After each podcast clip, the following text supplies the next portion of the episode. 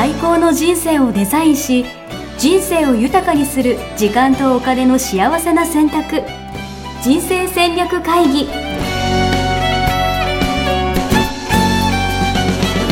この番組は将来の仕事やお金、人生にもやもやと不安を抱えている皆さんに、元資産運用のプロ、キャリアとお金の戦略を同時に考える人生デザインコンサルタントの高衣紗也が、過去5年間延べ1700人の人生を望む形で豊かにしてきたメソッドを、時間とお金の選択という切り口からお伝えしてまいります。皆さんおはようございます。おはようございます。ミッションミッケ人生デザイン研究所の高衣紗也です。マネバの高田洋平です。よろしくお願いします。お願いします。今日は17回目になりました。はい。はい。本日のテーマお願いします。はい。今日のテーマは、メンターからのアドバイスを素直に聞く、OR、取り入れたい部分だけを取り入れる。なるほど。はい。いい質問ですね。いい質問ですか。でもそもそもみんなでもメンターって知ってるんですかね。あ、メンターがね、ちょっとあんまり聞き慣れない用語ですよね。そうですよね。うん、これちょっと定義したいですね。はい。何ですか、メンターって。メンターって日本語で言うと師匠。っていう。師匠。うん。はい。なので自分がちょっと何か物事を一個習うとか、うん、そういうことよりももう少し、広い範囲で、うん、人生の中で指針にしたい人みたいな。じゃ学校の先生とかじゃなくて。はい。うん。テニススクールのコーチとかじゃなくて。そうですね。もうちょっと。生き方とか、はい、生き様とかを、はい、学びたいみたいな、そういうちょっと精神性。ああ、そういうことね。がちょっと入ってるかな。なるほど。じゃあ、ノウハウとかだけじゃなくて。で、もうあり方だとか。あり方、そうそう。考え方とか。なるほどね。だから、稲森さんを、はいはいはい、尊敬して、塾とか入ってる方とかは、例えば、じゃあ、稲森さんメンターっていうふうに言えると思いますね。でもそんなこと言ったら、多分メンター、いる人の方が少ないですよね。いる人の方が少ないかな。そうですよね。なんとなく先生とか、例えばね、テニス習ってるから、そのコーチがとかぐらいだったら、みんなね、あの人メンターかなみたいなのありそうですけど、生き方とかまで言ったらね、なかなか見つけられないですよね。そうね。起業をしている人はいろいろ自分はどちらの方向に行こうかとか、考えるので、メンターを持っている人は多いんですけれども、会社員の方は、普通に会社に行って仕事をしているだけだと、いづらいかもしれないですね。でもそういう意味では会社の中でもメンター制度みたいなのありますよね。あ、そう。あ、だから知ってる方も多いかもしれないですね。でも、大企業もメンター制度って。ありますよね。先輩が。でも、今の紗也さんの定義で言うと、いや、でも生き様は、みたいな。もちろん、会社としてはね、先輩だから、いろいろ教えてほしいですけど。あ、でもね、会社でも、2個か3個先輩がメンターになるっていう場合と、その自分の部の上司とは、自分のラインとは、ずれた隣の部の上司がメンターになるとかって決まってる会社なんですよね。そうなんだ。いろいろな仕組みがあるんですね。そうすると関係ないからね、自分の評価には。ああ、なるほどね。だけど、上司と同じラインの人なので、知識とか経験とかも豊富だから、適切なアドバイスを。上司としてのアドバイスではなくて、適切なアドバイスを、その人の、側に立ったアドバイスをしてくれるっていうので、結構、ワークしてるところも多いみたいですよね。いいですね。だからそんな、今回メンターっていうのをテーマにしたやつなんですけど、アドバイスを素直に聞くか、取り入れたい部分だけ取り入れるかっていう話で、私は全部素直に聞くのは、きついな。ですよね。自分の考えを持っている人ほど、素直に全部聞くっていうのはね、なかなかしづらいですよね。でも、例えばですけど、空手習うとかね、手張りとかあるじゃないですか。だから何か基本のことを学ぶときに、まずそれを聞くみたいなのもありますよね。そうですね。それを素直に聞けとかって言いますよね。それは何百年も、先人たちが研究し尽くして、うん、この順番でこういう風に習ったら一番いいですっていうのがもう確立されているから、自分ごときが自分の小さな経験と小さな頭で、うん、いやこっちよりこうやった方が早いでしょうとか思っても、うん、それはそちらの方が遠回りっていうことも多いですよね。多いですよね。なんかそれよく聞くよな、うんうん、ということでじゃあ今回の結論としては、うん、まあアドバイスは素直に聞きましょうと終わっちゃいましたね。終わっちゃいました。違うんですか？いや、基本そうだと思うんですね。あ、そうなんですか。うん、基本そうだと思います。優秀なメンターになると、なぜこれをした方がいいかっていうことなどを言わずに、うん、こういうふうにしてみたらいいよっていうことを言う人もいるんですよね。うん、ああ、うん、なんか、棟梁みたいな。そうそう、やってみたらわかるっていうね。はいはいはいはい、うん。そうすると、わかりましたって言って、うん、その言われた通りにやってないと、うん、まあ、それをやっていれば行き着くであろうところに行かないっていう。うん、うわー、なんか、そうですか。うん、なんでそれ言った通りやんないんだよ、みたいなね。うんうんうん、そうそうそうそう。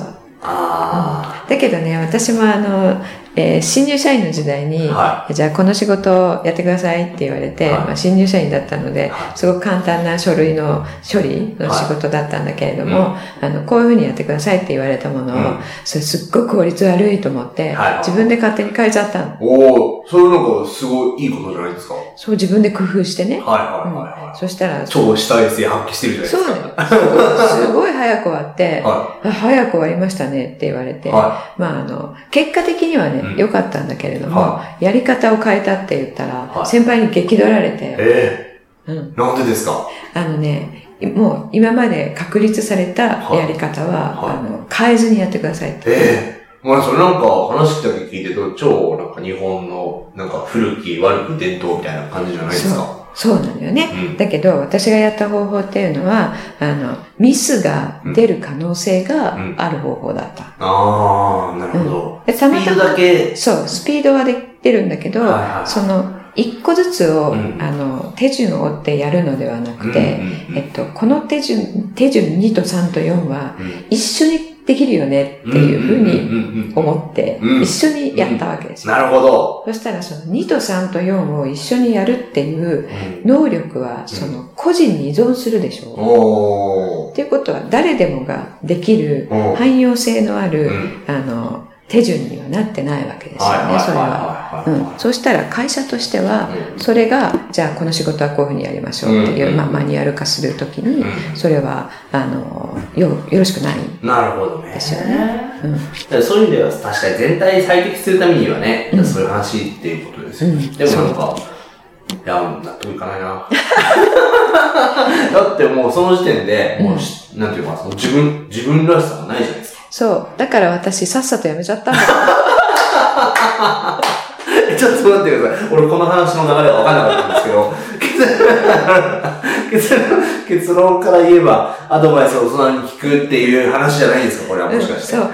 例えば、企業塾なんかに、皆さん、例えば入ったとしてね、うん、今、会社に行きながらも、副業なんかをね、うん、やりましょうっていう風潮があるので、うん、そういう方も、今後増えてくると思うんですけれども、うん、そういった時は、まあ、企業塾をやられている方というのはね、うん、自分が何回か失敗をして、うん、その後に確立した方法であったりするので、うんうん、その言われた通りの順番で、うん、言われた通りのやり方でやるっていうのが、もう非常に守らなければならないことなんですよね。